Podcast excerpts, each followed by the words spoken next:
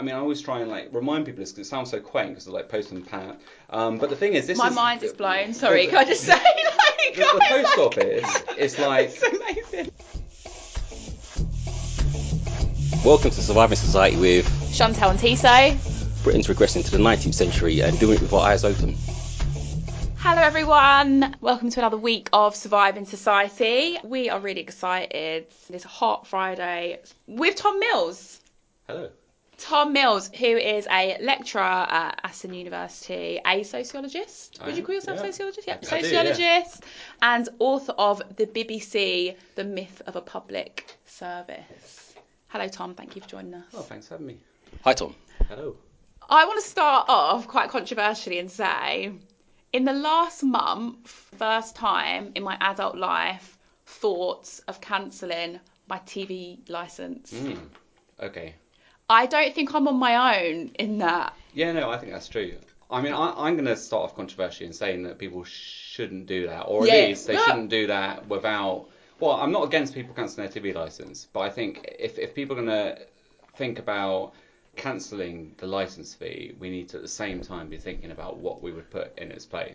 But maybe we're jumping a bit ahead. Yeah, that's what I was going to say. I was going Yeah, to say, I was going to say, take it back, right? Sorry, Like, sorry, sorry. I went straight in there. I would kind of think it's like, what would you define? What is a public service? I think that's the kind of place to start. Yeah, What yeah. do you mean by myth of the public service? Well, Myth of Public Service, that wasn't actually my title, that was the publisher's title, and everyone Sure. seems to like it, so that's good. But Okay. I mean, I guess I think I would have gone with a title like, I don't know, the BBC and the establishment or something like that. That's what the book's about. and how they is- get away with it. Yeah, and how they get away with it. And somebody else think we do Yeah. it. So it's like, oh, damn it. No, I'm really bad with titles. I could sit there for like Yeah. half an hour and Yeah, just come yeah. up with nothing. But anyway, like, you know, wh- okay, so what is the public service? I mean, the book's really about how the BBC didn't live up to that claim to, to be delivering a public service. And in that respect, the title is, I guess, is pretty sound. Um, but the thing is, like, if you look at the literature on, on public service broadcasting in particular, I mean, it becomes quite a good question because actually people aren't really exactly sure what it means. But basically, it tends to get defined against a consumerist model of media production. So you're not just delivering something to an audience that's paying something, you are making decisions um, which have some different kind of ethos beyond commercialism. But uh, classically, you'd have different features, which, which comes back to this question of the license fee, actually, which are associated with public service, service. And one of them is universality. So the idea that everybody should have access to this. Payment model for the BBC is very different to other kinds of, of private media. And that's kind of reflects an important part of the BBC that I think we'd want to preserve the reason why I say public service is a myth is when it brings in other elements of it. So not that stuff. I think the fact that the BBC isn't commercial is all good. Um, but what the BBC doesn't do, at least what the evidence shows that the BBC doesn't do, is it's not really impartial and it's not really independent. So these are other kind of values that are sort of bound up with the idea of public service broadcasting. It tends to be defined against a state broadcaster, so where the government is literally running the broadcasting service. So people tend to think of, you know, total- totalitarian states and like state propaganda, and public service broadcasting tends to be defined against that. Now, what I'm trying to show in the book is that in some ways this is a very misleading understanding of the BBC. That in actual fact, num- I mean, number one, it's never really been impartial on very key issues. I mean, there's a lot of research on the BBC's reporting. Number two, it's never been independent. And these are the two claims which tend to be made about the BBC. I'm not saying it's like an instrument of the government, and this I go into in some detail in the book, but it's never been completely independent of governments uh, in the sense that the governments have been able to control its funding mechanisms, they've been able to appoint people to its board, but also it's certainly never been independent of the broader sort of establishment, you know, the set of interests which govern British society. So not just the government, corporate sector. I mean, we can get into the into Yeah. those questions, but the question of whether the BBC is remains a state broadcaster, I think, is, is an interesting one. You know, what do we mean by that, and and how authentically can we say the BBC is independent? The model in my house was BBC is like formal, and ITV was for your nonsense and so all your crazy stuff. So I always thought it is a quasi autonomous kind of thing.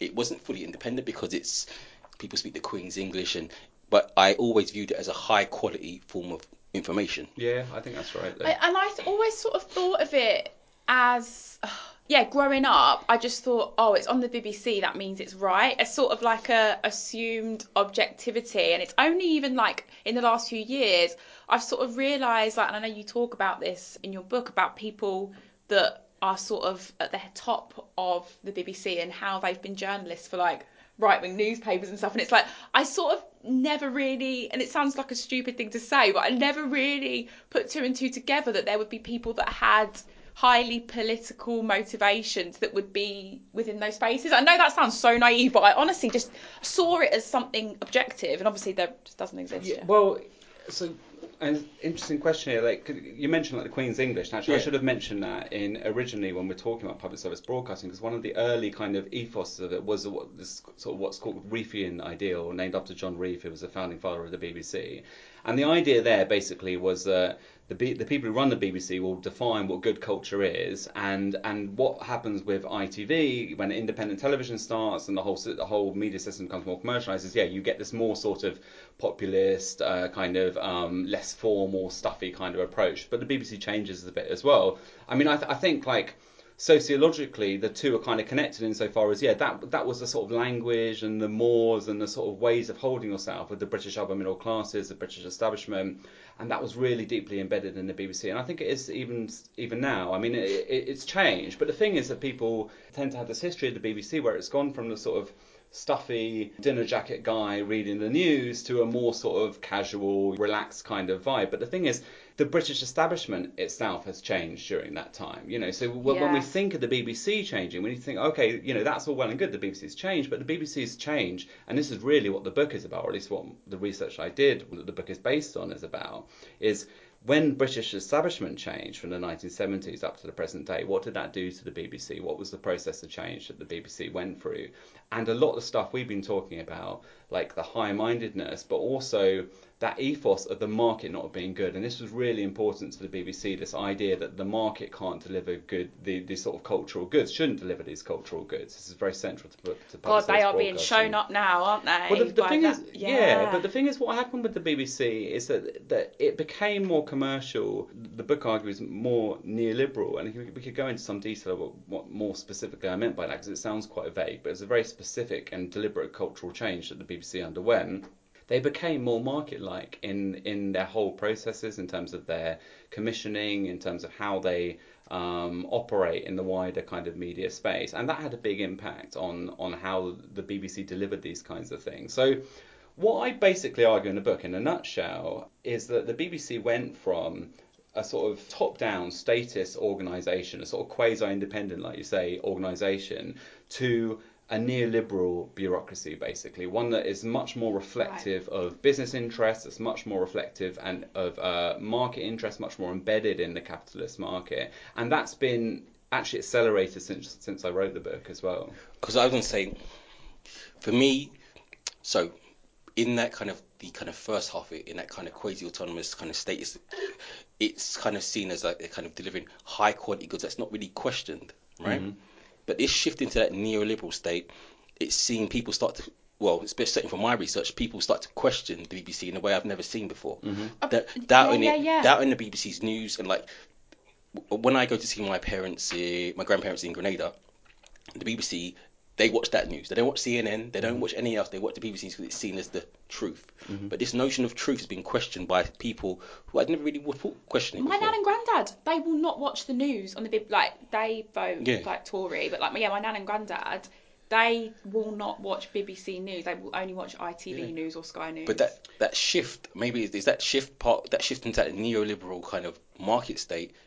Is that part of this kind of notion that people start to question it? how Or have they how have they gone from being like trust like the trust to the opposite? It's, Is that- interesting, it's a really interesting question, like because the, the BBC publishes its own um, research on how trusted it is and how impartial its audience think it is, and basically it tends to be roughly the same as the other highbrow broadcasters or or the broadsheets, and much much more respected and trusted than you know the tabloid press, which you know everyone, even its readers, know is a joke. But the thing is, the, the questions they ask, um, like we all know about about polling and surveys, do lead you in certain directions. 'Cause the weird thing happened to me actually. Uh, a few weeks ago, I got a ring on the door, and it was a pollster coming around asking questions. I was like, "Oh, okay, it's interesting. You know, social scientist, I can be on the receiving end of some Yeah, questions." yeah, yeah. So anyway, in she comes, and I made her a cup of tea, and um, she started asking me some questions about what I thought about this, that, and the other, and they were all about media. And then it got onto the BBC, and I was like, "Do you mind me asking you like who commissioned the poll?" He was like, "Oh, it's it was the BBC. You know, it's the public attitudes to, to broadcasting." And then it was like a little section on something else. I was like, "Well, first of all, this freaked me out massively because I was like, what is the probability of me being interviewed about Yeah, the BBC?" you- But the point I was going to make was that actually I gave the BBC quite high ratings, and obviously I don't have a rosy tinted view of the BBC and its politics and its place in British British society. But there are certain things that the BBC tends to do well, um, or at least better than other news outlets. So it will tend to report accurately. On some issues, it will get you shouldn't trust it so much. I mean, like so on, on British foreign policy, on like um, I mean, pe- people followed its reporting on Corbynism. Like I think they've been very very poor. But generally speaking, the BBC will, will if some if someone said something, the BBC says someone said something or something's happened. Usually that will be the case. They don't completely fabricate things like you know a lot of the tabloid press. Um, so I, I think there there are elements of the BBC which I think are good. Now going back to this question of okay, what's happened with trust in the BBC? I mean, I think it'd be really interesting to do like some qualitative research this to really get into it. But I think what what's happened is that a whole set of institutions, of which the BBC is one, which I would describe as the the establishment. That is to say, the people and the institutions that make up that structure of power in British society have have been sort of on the slide for the in the neoliberal period. And I think as we've gone into this sort of period of very protracted crisis that we're in now, I think the BBC and the other institutions that, and to some extent academia have been sort of swept up in that. And the last time this happened was in the 1970s. People started to say, "Oh, I don't trust the BBC." People on the left started to see the BBC as being um, you know, this sort of remote patrician kind of um, organisation that doesn't represent the diversity of British society. It's you know very class biased. It was very hostile to the organised working class, and at the same time, the right start to at that point mobilise against the BBC as well. That, and that sort of goes into Thatcherism. Oh my god, so that's what's happening now. I, I think there are, there are echoes of it that we're seeing now, which is that basically when you get in these periods of crises, th- there goes through that sort of process of something like a legitimacy crisis of the institutions. But I think probably what what what we're seeing is is less to do with like oh okay everything went wrong in 2008 and then suddenly everybody doesn't trust experts or whatever. I, I would see this as a much much more um, protracted crisis of um, trust in, in, in British institutions. I think the, the BBC's part. So I think that the BBC's little, Uh, you know, it, it's it's it's a it's a facet of that. But the BBC is also like bound up in that official world of Westminster and, and Whitehall and expertise and, and, and the liberal and conservative institutions. I think so.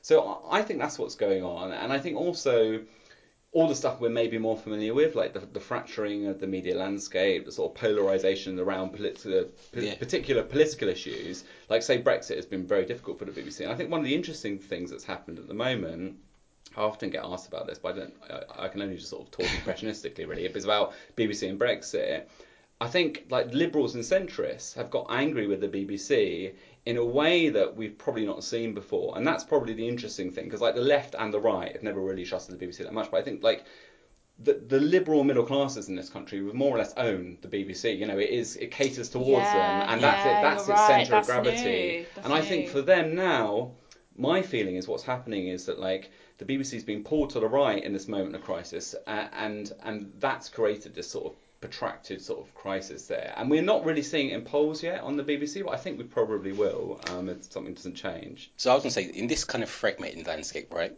So where you can pay for any content you want, right? So one of the ideas embedded in kind of, especially in the post-war Britain, is the idea of universality, Yeah. national national insurance to pay for a health service that benefits everyone, information here. We're talking about information that benefits everyone. So I'm willing to contribute a little sum to get this this good that's not kind of tainted with the market. In this kind of environment, like in this current environment where we can pay for anything and get this information from anywhere, does that BBC have a place? Does that ha- does this idea of a service that you pay for? Yeah, to get some- I, I think it absolutely does. I, I, I think that actually exactly what you described is the problem that we have, which is the idea that I can pay for a little bit of a service which will then deliver me a certain mm. sort of truth. Now, I don't want to.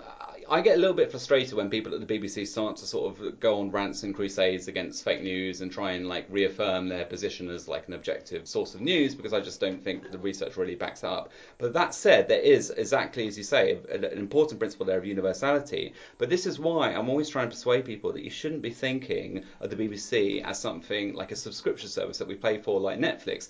It should be part of our collective um, it isn't, right? But this is what I think it should be. It should be part of our collective wealth of culture and information. And the problem is, if you have a commodif- commodification of that, then certain people get catered to more than others. That's what happens with the private media. Now, I think we're at an interesting moment now, actually, because with digital media, you anybody can access something, right? If you, if you have a piece of information out there, you produce the podcast, and this can get replicated any number of times, and anybody can listen to it. And one person listening to this podcast doesn't stop another person listening to it. So we've got zero marginal costs in a digital economy. Actually, I think a public system of production would be much, much more efficient than a private one. Because if you think about what the Murdochs of this world want to do, and, and, and the new Murdochs, like a lot of people who are actually producing content, so not the platforms, the people producing content, is that they, they're trying to monetize that product. And the way they want to do it is they just want to get behind the paywalls and they want you to have a subscription for it. Now, the problem for, with that is that it means that essentially what capitalism has to do, or capital has to do, is it has to exclude people from enjoying certain things in order to monetize them, and then that means that the whole social system starts to gear itself towards that activity. So what I'm saying is that I think we should all be paying for the BBC, but I think we maybe need to think about paying for it in a different way, and we need to think about a very different type of institution. But we are, but, I really do think, and this goes back to the beginning, that um, it would be much better to have a public um, publicly funded form of cultural production and distribution. But do you see that? Right, given, Sorry, my mind, that's my mind's just blown. Like that's so given, interesting. Given the way things are going, right? Given the way capital's moving, capital's moving to the way of ring fencing everything from your phones to the internet. So the idea that this, even though it's a, it's a good that should be shared with everyone, capital's telling you like we need to split this up. Yeah. Politics is telling you to split this up. Nationalism saying we need different internets. I don't see that happening because the, the, the, the force of things is telling people to go to follow this one, to split things up. So poor people, you might get a shitty internet, but rich people, you get the decent one. Mm-hmm. China gets its own internet, Russia gets its own internet because this is the way. So I think they called it the split internet now. Yeah, but this is the thing. I mean, this is the direction of travel, but this is exactly why we need to find a, a, different direction of travel. And I agree. What I'm not saying is that the the current direction of travel is for what I'm arguing Yeah. for. What I want to argue is that we have a choice now, and I think we're at a really important crossroads because what we're seeing now is the sort of the end of what gets now everyone's calling the legacy media, i.e. the you know political economy of the press, which has operated for a few hundred years, to, towards a new digital economy, which is the dust is still settling on how that's going to work, and there's this jostling between these corporate giants in California uh, and state organizations, as you say, I mean, the United States and China.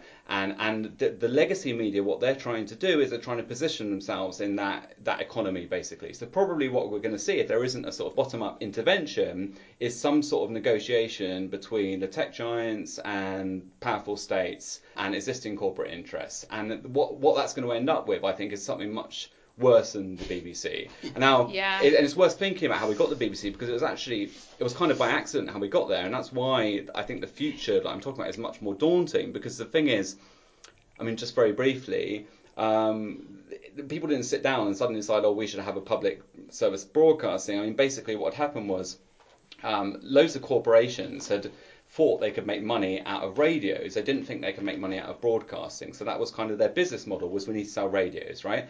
The thing was, in order to sell radios, you had to have some something being broadcast, because otherwise, why would anyone want to buy a radio, right? So the, they got together and they said, right, we need to have people sitting in studios playing music and talking in order to sell our radios that we've got these levies on.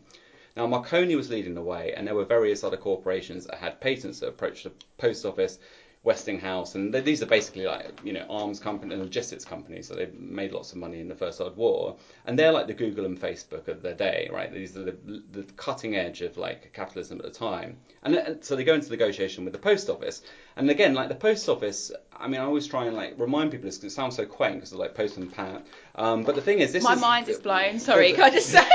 Like, the, the post office is like it's amazing. think of the post office as like the communicative infrastructure of like the the greatest state the world's ever seen. Like so, the British Empire at this point, um, you know, dominates much of the globe. Um, it's a military superpower, um, and the, the BBC gets during this period of the general strike gets run out of the Admiralty, you know, which is like the Pentagon of its time, right? These big companies are negotiating with the post office, and eventually they set on this idea of you form a corporate consortium that they call the, the British Broadcasting Company.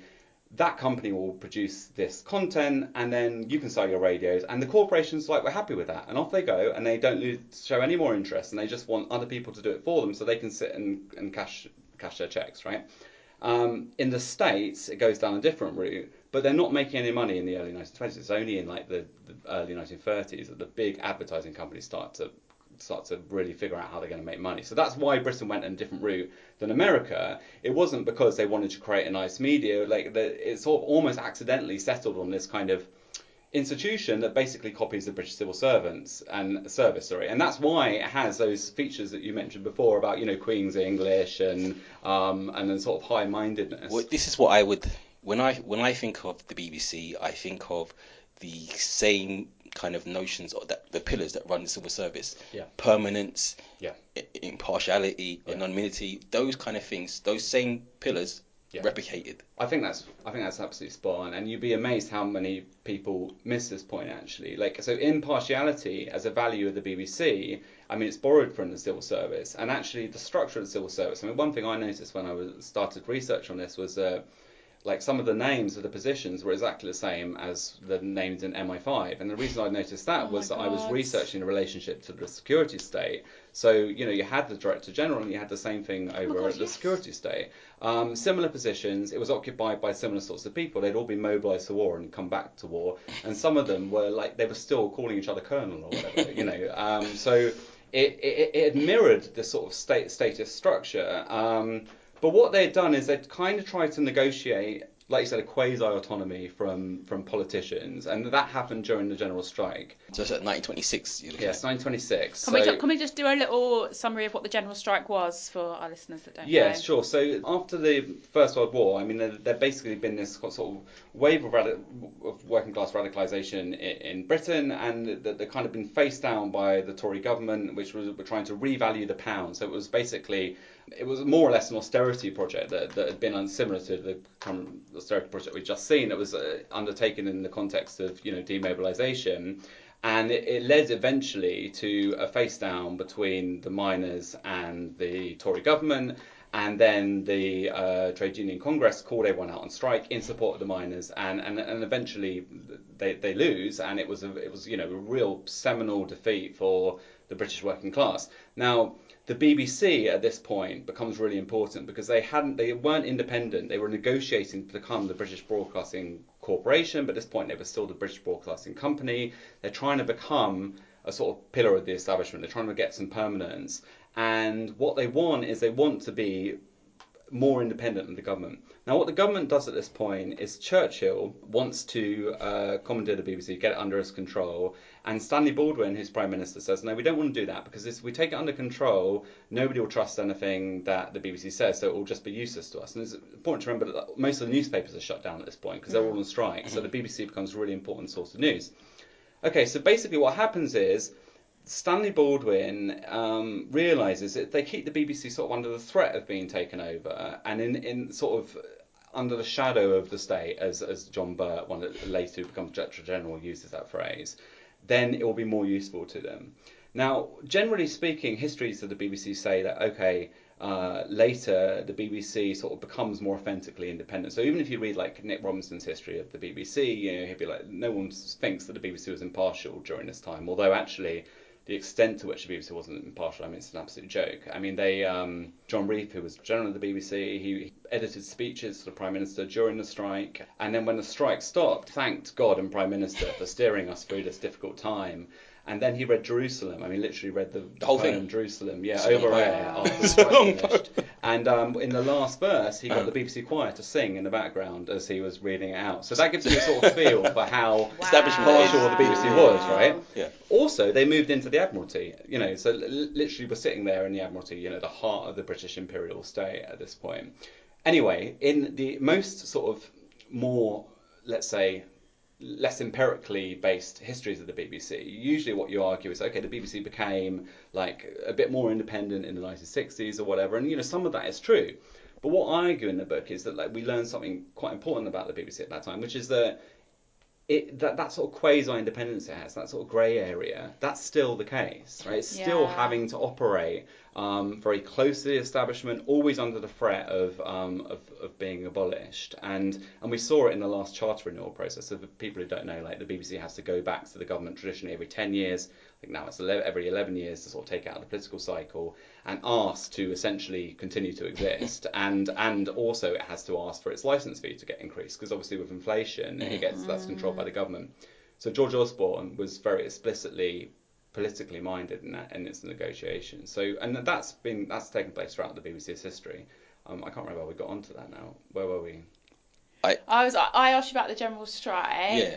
And then Oh, I remember. was We were about- talking about um, how easy it would be to get to a different Yeah. sort of BBC. Yeah. So Yeah. I guess my, my, what the point I was trying to make was that the BBC we got, which I think is elements of our what definitely worth preserving, we didn't get through like some sort of groundswell of like uh, mobilisation. yeah. It, it was it was almost through a bit of serendipity. it fell onto it fell in our lap.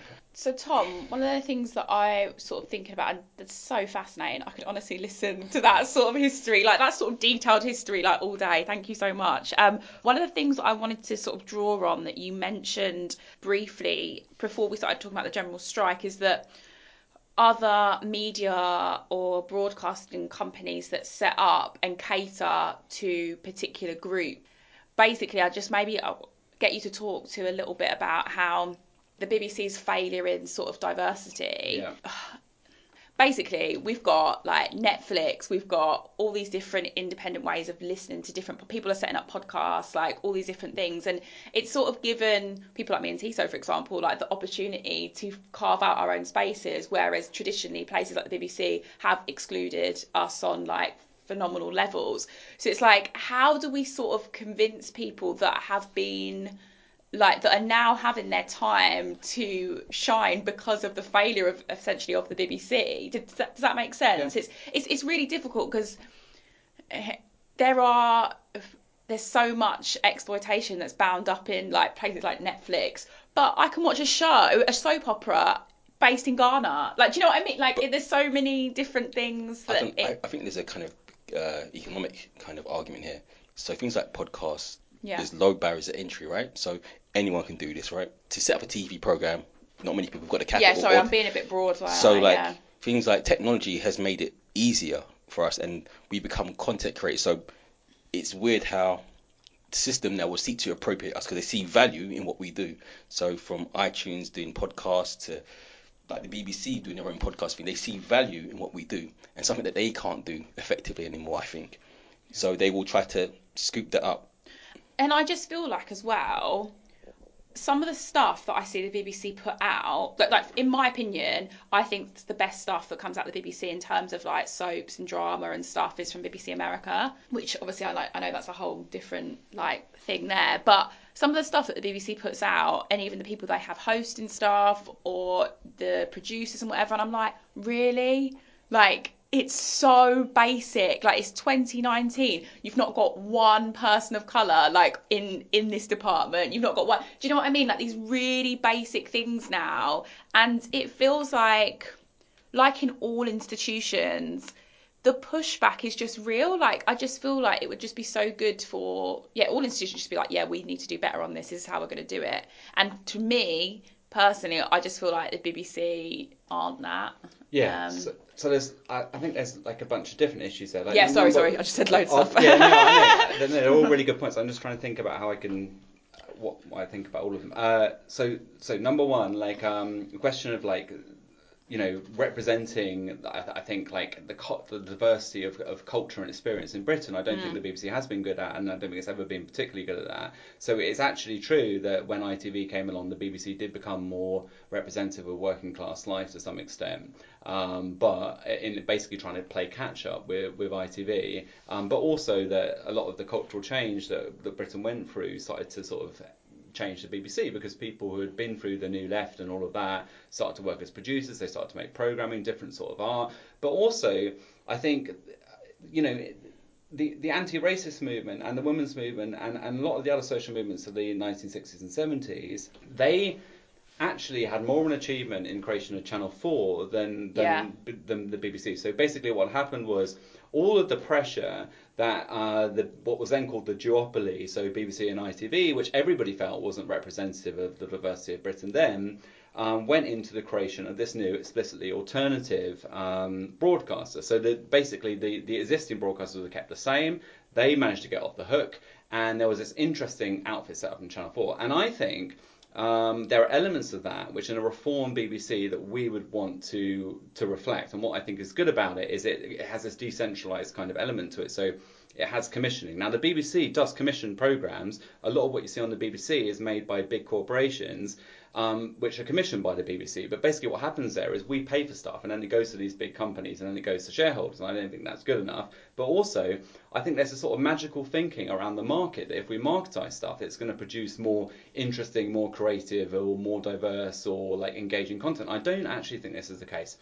Corporations and institutions like the BBC don't create art or culture. People create them. And Yeah. then the question becomes what kind of set of institutions do we want to create which will best unleash people's creativity? Now, what the BBC was at one stage quite good at was that they would get little teams of people together who were sort of fairly autonomous and they would just kind of try and do something and they had a sort of, you know, muck about sort of ethos to them. And a lot of those there were a lot of tended to be men coming out of Oxford and Cambridge that had a certain sort of style to them. But that's like the golden age of the BBC, and part of the reason that was good was the BBC expanded very quickly and its managerial structure didn't keep up. So it just basically meant there were people in little studios somewhere, and no one knew what they were up to, like just producing content, commissioning stuff. So like Dudley Moore and those people. yeah, there, exactly. yeah. But uh, you know, people often talk about Monty Python and being Yeah. like, "All right, we're just going to give these guys like the series and see how it goes." You know. Oh, really? Um, okay. Now, in terms of Netflix, the thing is like the- Netflix is going to outspend the BBC no matter what because it's like this massive like global corporation and it's also in that period of expansion of getting new new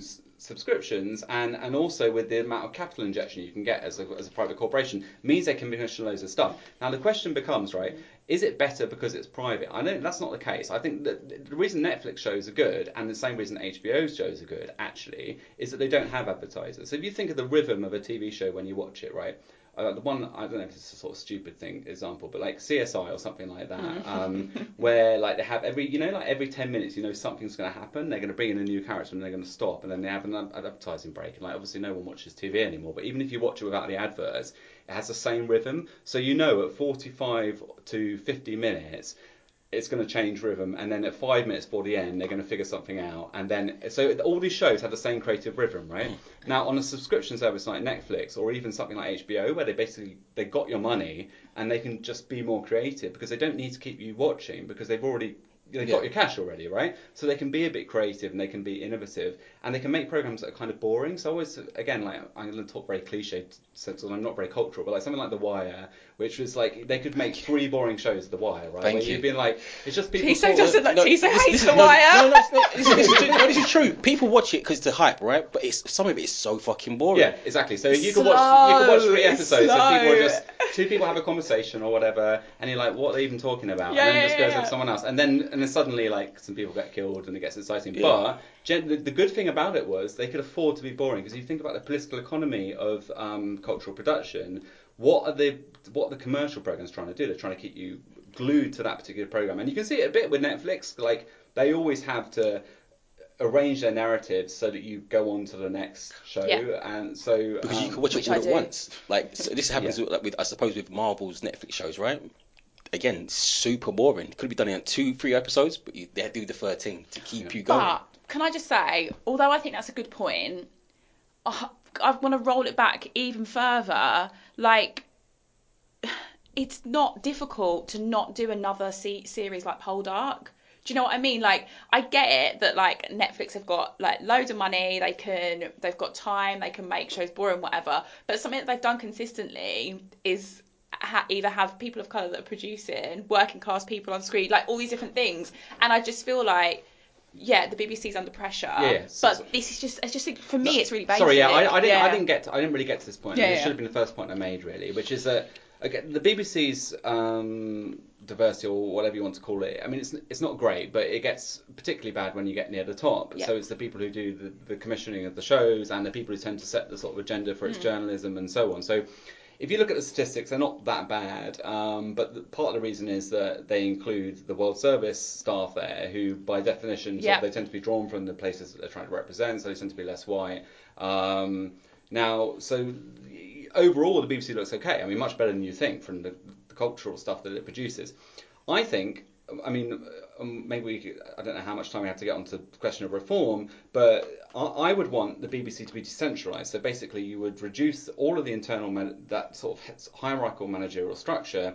You'd localise um, its production, and you'd have boards which are elected by the. you'd either have like lots, so like people representing people, or, or elected by licensee payers, but elected by staff as well. You'd have diversity to the point where Britain, it would have to represent the diversity of Britain in terms of its recruiting practices, but also the boards, right? So you would have half of membership of it of the board would have to be female, right? You'd have to have ethnic minority representation. You'd have to have representation for um, LGBTQ communities and so Disability, on, right? And this this would be the only because if you th- this is the problem if you have a basically okay half of our, our our staff have to hit certain metrics. It's like well actually it's the it's the decision making level that you need to affect. And I think for this. Um, you you you do need to have some quite radical organisational change, and and partly because once you do that, and you saw us with Channel Four, once you get once you get sort of kick up a bit of dust, people, you will tend to get new blood in that will want to try and make a name for themselves. I, I think the other thing is that just having a hierarchical managerial institution just produces the kind of low risk cultural products that you're talking about, and it tends to be aiming for conventional kind of market stuff. So if you think of like, I mean, I've never watched Poldark, but like, I, I guess it's like the, the sort I. of, it's um, it, it, it- it's like taking a classic kind of British um, you know, uh, Yeah. aesthetic, isn't it? And it's sort of and it, and it's very low risk, and it's competing with like the ITV stuff, and um, but but it, I, I think the big the big thing is that. The, this isn't just the fact that the BBC is bureaucratic. Like it, it's also that they're commissioning it from these big bureaucratic corporations. So like you get ten, about ten companies by next year are going to be producing like 80% of the BBC's commission programming. So the, the, it's a problem in the private sector as well, right? So what I think we want is we want to have programs commissioned from small producers and from cooperatives who are locally based that can use and start to think of the BBC more as a universal platform and a source of expertise and an infrastructure that we should all own, and that, uh, that rather than being something which is just going to deliver stuff for us. Because basically, if you have people sitting in a room thinking, "Oh, how can we deliver interesting cultural products?" The point is, people don't know what's interesting, and you. I think I don't really. I- Even if it was my job to be like commission stuff, I would produce shite because that's like that. Because I don't know what's even going to be good. I don't know what I'm going to enjoy particularly because I'm just not a very creative person like that. I think you need to have people who, with a certain amount of autonomy to take risks, and I think you need to have people with a diversity of life experiences to bring to the table. But why is why is risk always associated or in line with whiteness? Is that's my thing. Like, why is this? Con- why is this? Why a is it low risk Yeah, why stuff? why is that low risk? Even though you know that we watch TV, I we watch TV and we want to see ourselves. I think the like, and interesting you know question- that people watch that stuff as well. It's its closeness to the establishment. It's proximity Yeah. to centre. So why would it seek to? It seeks to reproduce cultural artifacts that it can reinforce its position. So it becomes that place. I think the BBC sees itself as the kind of the fourth sphere of checking government. So you've got executive, legislature, judiciary, and the BBC kind of sits there and it likes to pretend that it kind of checks government. So it reinforces these cultural narratives and cultural norms. And I expect it to do the same. I don't. I don't expect it to be any different. And I, but I, what Tom, what you're saying, like that kind of notion of like decentralization, I think that it, that would work, but it's the fact that it's part of the institution because the civil service has the same problem. It's tried to introduce market reforms to make it more business-like, make it more private sector, make it more efficient, but it struggles. The NHS struggles to do this. Well, I think this comes down to the basically what I think is the central lie that lies at the heart of neoliberalism. I mean, it's like two things really. Number one, which is that markets breed efficiency. I mean, they don't. And anybody who worked in any So market-based institution, I mean, it's just a joke. Um, uh, David Graeber has a good passage in one of his books where he says that it should be a it should be a sociological like law that basically every effort to introduce to cut red tape and introduce efficiency proliferates bureaucracy and creates waste. And I, I think that's that's basically the case, and you can see it. I mean, part of what I did for my PhD that then became the parts of the book was looking at what happened to them when the BBC became marketized in, internally, um, and it, it, was basically neoliberal management, and it was very cutting edge in that, and the same thing was going on at the NHS. So number one, the idea that like markets create efficiency, they never do. They, do, I mean, to get a certain type of efficiency, they obviously allow the conditions for capital accumulation, but very wasteful in terms of human labour. And I mean, it comes back to the point I was trying to make earlier about open access, right? That's the most efficient method of production. Number two, the idea that like um, precarious working conditions or um, mm. markets that produce precarious working conditions um, are associated with creativity. See, I, I, think this is the other lie. The idea that innovation is driven by, by markets. I mean, just empirically, this isn't the case. Uh, and I think it does come back to your point about, like, okay, why is the risk averse always white? Mm. And I think you're both right. Number one, it's because they're part of the establishment, it's because they're white, mm. uh, predominantly the people making these um, mm. programs, but also even the people at the BBC who aren't white are, are the similar sort of social milieu. You know, they've gone through the same schooling, they they have the same sort of tastes, the same kind of inclinations. Um, but the other thing is that you know it's just a simply majoritarian thing. Like first of all, there's a lot more white people in Britain, um, statistically, I mean, and also a lot more of them watch TV. I mean, we all consume the BBC, but if you look at the people that are actually sitting down and watching it day in day out. Um, you know, we've talked a little bit about our own media consumption mm. habits, or I don't like consumption, but you know what I mean. Yeah. Um, it would be very different to somebody who was like 20 years, 20 years older than us. But I guess, sorry, I'm not, I'm not disagreeing with what you're saying. I'm just sort of trying, trying to prod at this idea a little bit. It's like, even if you're going down the capitalist neoliberal argument route, like we know that they diversity and inclusion or whatever you want to call it, being inclusive of people of colour, black people in your production, in your teams, actually makes them money as well. Do you know what I mean? Like there's there's there's evidence of that, whether it's through music, media, TV shows. Like it, it just, I, I just feel like it's got to be all those things that you've said. I think are reasons why it stays like that. So those three those three reasons. But I think there's something else as well, like a a pushback which is to do with wanting to not be like an actual want to not be inclusive, regardless of if it's going to make you more money. You think the BBC doesn't want to be more inclusive? I don't think people like change. I think when it comes down to it, institutions are set up to exclude. I think that if you tell people what they're doing is excluding people as well within their practice, let's say in the BBC, they don't like that. I think that's all true. I, I think that. Um, Sorry, I mean, slightly cynical. but for, from my perspective, I mean, my feeling on this is that. Um, you know, the, the, people who work at the BBC are just part of society like anyone else. They mm-hmm. they carry with them all of the same sort of sets of uh, uh, assumptions, which will which will influence how they work, as well as their sort of professional ethos or the sort of you know what journalists insist on calling groupthink of the institutions that they're operating in. So I, I think it will be all those things, but I also think that um, addressing that that the BBC basically most of the problems I think are associated with its hierarchical and status character, and also, I mean, I, I think also the, the lack of representation. But I th- but I but I mainly think that the problem is that that stems from the establishment a certain understanding of where the sort of cultural intellectual center of gravity is or or should be, mm. and then uh, you know neoliberalism. I mean, the BBC's not making any money off its programs, you know, so it's not that that that kind of analysis can only take you so far. But they want more viewers because they want to be able to justify.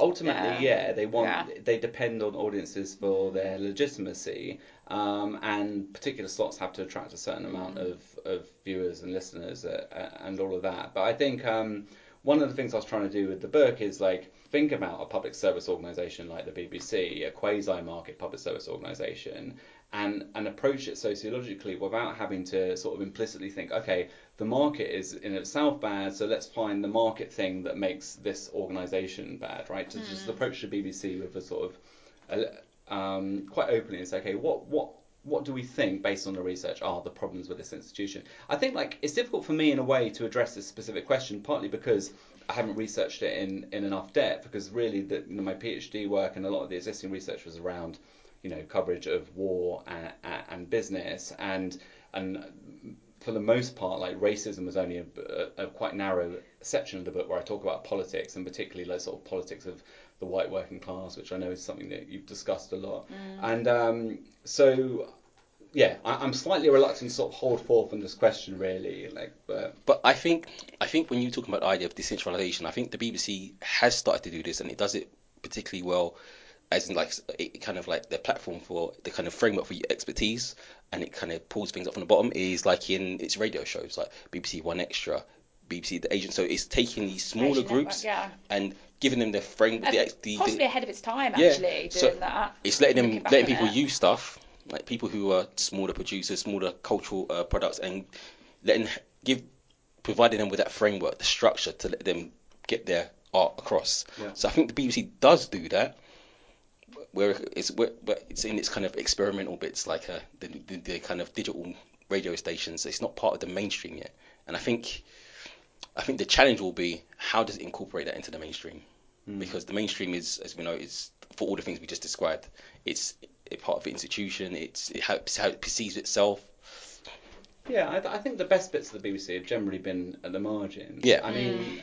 often when I go, because I guess my my focus basically on the book. I mean, I, I should have started by saying things I've researched and I haven't. I mean, mainly my research has been a sort of like the politics of the BBC and its business reporting and fairly narrowly like news and current affairs, right? Now, people often say to me, "Oh, what about this and that that the BBC does?" And we talked quite a bit about cultural production because it's something I've become more interested in now. Mm. But people often say, oh, you know, what about the documentaries department? What about this? What about that? I mean, the simple answer is that there are different bits of the BBC that have been more politicised and more brought under managerial control. And this comes back, comes back to Thatcherism. You know, they they went after the BBC under under Thatcher and you know more or less sacked the uh, director general at the time. Um, and he was replaced by somebody who was given a brief to get journalism, BBC's journalism in order. And his what he did basically was he just centralised all the managerial authority and editorial authority and reformed the BBC quite deliberately, right? Now the bit so the bits that the BBC is under political pressure, in a sort of risk-averse fashion, the BBC hierarchy will itself bring under control because of that external political threat, not just from the government but from other interests, the sorts of people who can call up the BBC and say, "What on earth are you doing?" Right? Um, which we can't. They they internalise that external power relations, if you like, in their sort of bureaucratic structures. Mm. What I'm trying to say is there are bits of the BBC where like powerful people don't care. Like they don't care about. Um, okay, yeah. let's give David Attenborough for example, right? Yeah. They were not very good on climate change, whereas Netflix did much better, much better work there. So that's a political part of the sort of wildlife stuff. But when it was just wildlife, like nobody cared about that stuff. So okay, what about this brilliant stuff that the BBC is doing in documentaries, wildlife. That's all the stuff that the the elites don't care about. They don't mind. So they, they people you can go to the BBC, you can get on with that. You're you're never gonna have to worry about. And I'm not talking about people at the BBC calling up and saying, "What the hell are you doing?" I'm talking about you don't have to internalize a certain office politics in order to get by in advance that is politicized basically yep. so i think you're right i think that I, I, get the sense you disagree on this no, no, but no, no, no, uh, no, i was i mean about like the sort of uh, BBC Sounds and the Asia Network and these kinds yeah, of elements. So I don't know if you want to. So I think that. so. I think separating yeah the two there. So one extra BBC Asian Network, all those things. I think they were, as I said, I think they were ahead of their time. I think they've been incredible. Like some amazing people have been found through those things, and as you say, T, like people have had autonomy. In the launch of BBC Sounds, I think I'm slightly cynical about is because I feel like they're has been uh, through yeah through digital media and particularly through podcasts you've got more people on the margins that are able to yeah put their voice to stuff. And i feel like the bbc have in terms of bureaucracy in terms of money in terms of how the, these things are getting produced i feel like it's slightly appropriating basically things that have been produced independently by those that the bbc have previously excluded. That isn't to say that bbc sounds couldn't be something that isn't that Mm. And the more I listen to what you're saying, Tom, the more I see, I have hope that it could be done in a way that is ethical and just doesn't take the piss, basically, which is what I think black people are used to having done by institutions like the BBC. So, yeah, I think it's. I, I, mean, I know when we first sat down, I was like, yeah, wouldn't go on BBC BBC Sounds, but like listening to you talk, like it does give me hope about what BBC could look like that that was good, basically. Yeah. I think one Yeah. of the things we need to bear in mind about this stuff, and we've sort of touched on it anyway, is that the work that people are doing to produce content or analysis, or like you know, we could call it alternative media, or we could call it like a, me- a sort of cultural ecology that then goes online, like this podcast, for example. That should be part of our collective cultural wealth, and I think that's a good thing. But I think it's also a good thing that people should be paid for their labour. And the problem that we Yeah. have right now, Yeah. uh, and, and this again, like, it tends to redound much more negatively on people of colour than it does on white people because of the way that society is structured.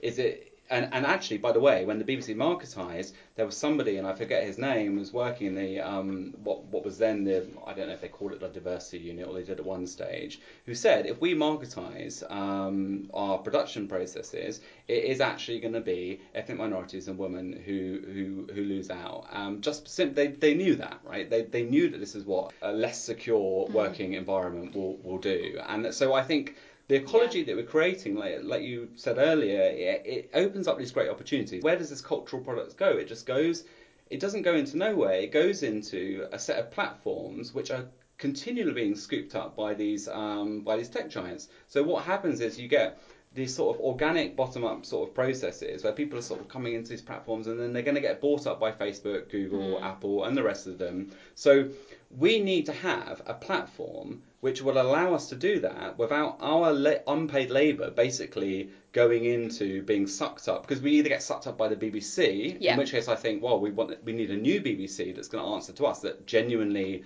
belongs to us, rather than being this sort of top-down sort of you know bureaucratic behemoth, or we're going to just hand over our future to uh, these tech giants, and I, I think that's where we're headed. You know, and and if we don't have a, politi- a serious political intervention and start to at least have a conversation about what would a public platform look like, then I think we are just kissing our future goodbye, really. And I- and I think it's going to get more and more difficult to, to, to produce interesting things. And uh, just one more point about this voluntary cultural production. I think you can only do it for a certain amount of time before you get burnout, like uh, three or four years or something like that, because you can do it for the love of it. Um, you can do it because it feels good because people are showing more interest in what you're doing and you can put it out there. But gradually you're going to realise that I, and, and partly it's a life stage thing. So like, Yeah. you know, it, and again, it's more difficult for people to balance like caring responsibilities and the rest of it. Um, but just psychologically, I think it just gets very difficult. So I think we need to think about number one, how do we fund cultural production collectively, like and democratically,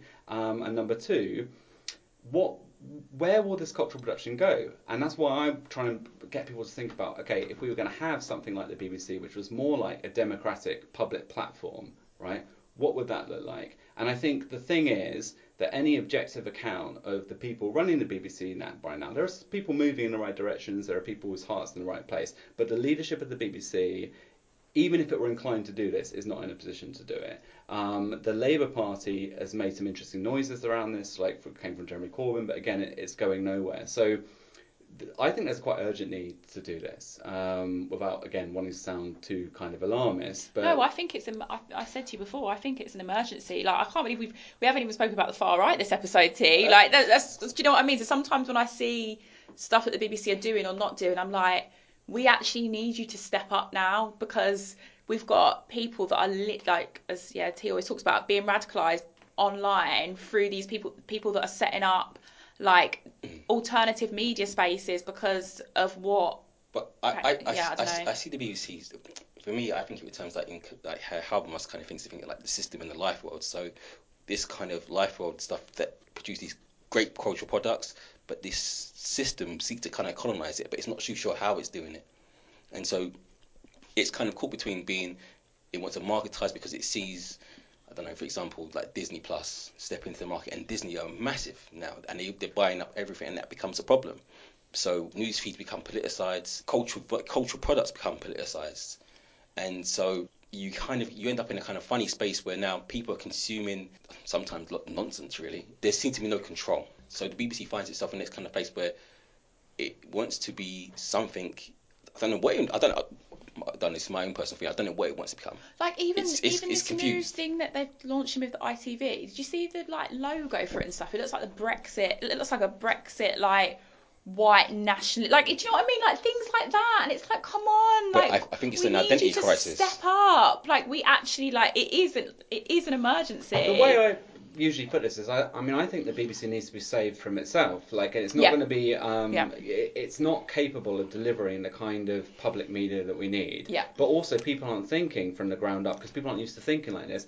What kind of public media do we need? What do we want the BBC to look like? And I, you know I find myself in a bit of a funny situation with this because I go around giving talks about the BBC and now I've become the guy who thinks we should keep the BBC. And then, so like Yeah. when I started talking about it, it'd be like, oh, you know, but the BBC does this and that. Why are you being so harsh on it? That was like, you know, five years ago. Um, and like now, people are like, the BBC? Are you kidding me? You know, they're they're conservative, they're racist, they're part of the establishment. Okay, and and I think that's all correct. But I think there's a danger that what we do is we start to sort of fetishize this great big institution, not think about what makes it the way it is. And that's what I was trying to do with my research is to think about, okay, there's not just one thing that's the BBC, there's a whole set of causal relationships going on. So I wanted to try and like sort of lift up the bonnet and think, okay, we know the BBC reports in this way, what are the things that make it do that? So I, I think some of that stuff straightforward, right? So we need to make the BBC independent governments, we need to make it more democratic instead of top down, we need to make it more responsive, we need to make it more localized, we need to make it more representative, and all these things. I think that would have a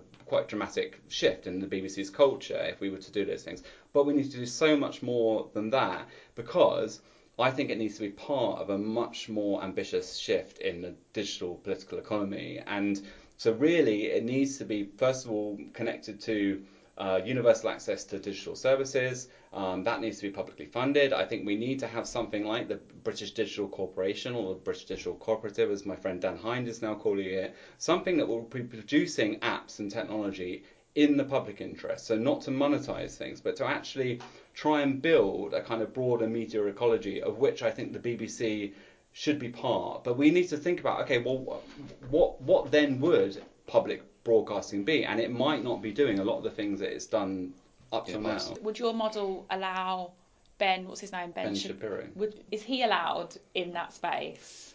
Well, I think you know we we get into difficult questions here with like with no platforming and the rest of it, which I just don't I just don't think we're going to have enough time to sort of do No, justice no, to no. really. What I think it would do would it it would create less of an incentive if if you structure the the digital economy in the right way. It's not going to stop people having reactionary views. It's not going to stop people being racist. I mean, we all know like that British Britain is a racist society. What it might do is it might take back some of the problems we have around the attention economy, around algorithms. So one of the things which so I wrote a with a group of people something called draft proposals for reform of the BBC for the Media Reform Coalition. Um, and one of the things we talked about there was algorithmic transparency, so that we should be able to, at the moment, all our algorithms are based on our behaviours and the behaviours of others. We should be able to see why am I being recommended this, right? Well, I want to see X. I, I don't, for example, you should be able to go in there and say, I, I, I want to see what people are watching in such and such a place, or I don't want to see a program which is like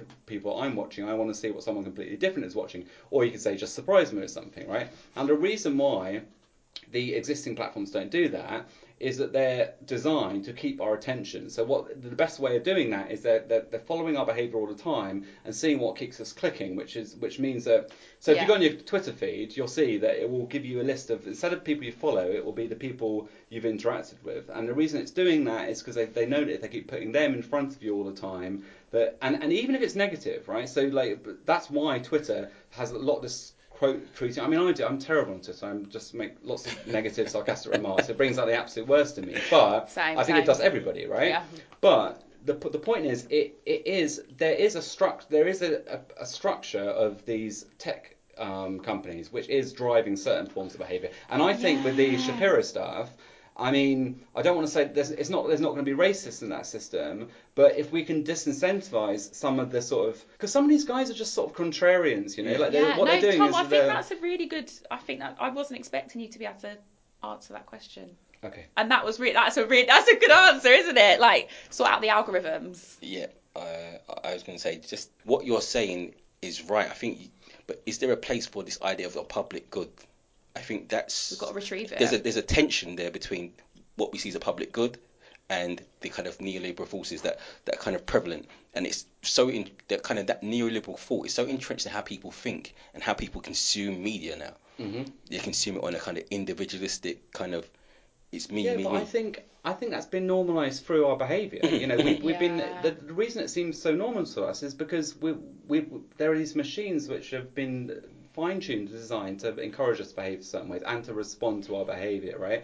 The thing is, like, uh, it, you can change something very quickly, and suddenly something else feels normal. And this is kind of the silly example I use with my students was like. Um, the smoking ban in the UK, right? So I was a smoker for a while, and you sit you sit in pubs and there'd be clouds of smoke everywhere. and within about two months after the smoking ban, people would be like, "Do you remember when we used to sit in the pubs where there was just clouds of smoke everywhere?" Now, what I think is interesting about that is that you just if, as soon as the actual when you think about culture or norms in that very sort of vague kind of sense, it feels very imposing. But when you think about how quickly you can just change something through regulation or, or structure, I think human beings norm get used to normal things very quickly. And another sort of sorry, a bit slightly boring example is recycling. Like I've I got so used to recycling now, I feel weird putting things in the bin. But like five years ago, I just wouldn't have given it any thought. Just chuck everything in there, you know. Mm. But that's the point is, and I think it comes back to this question of like and the public good.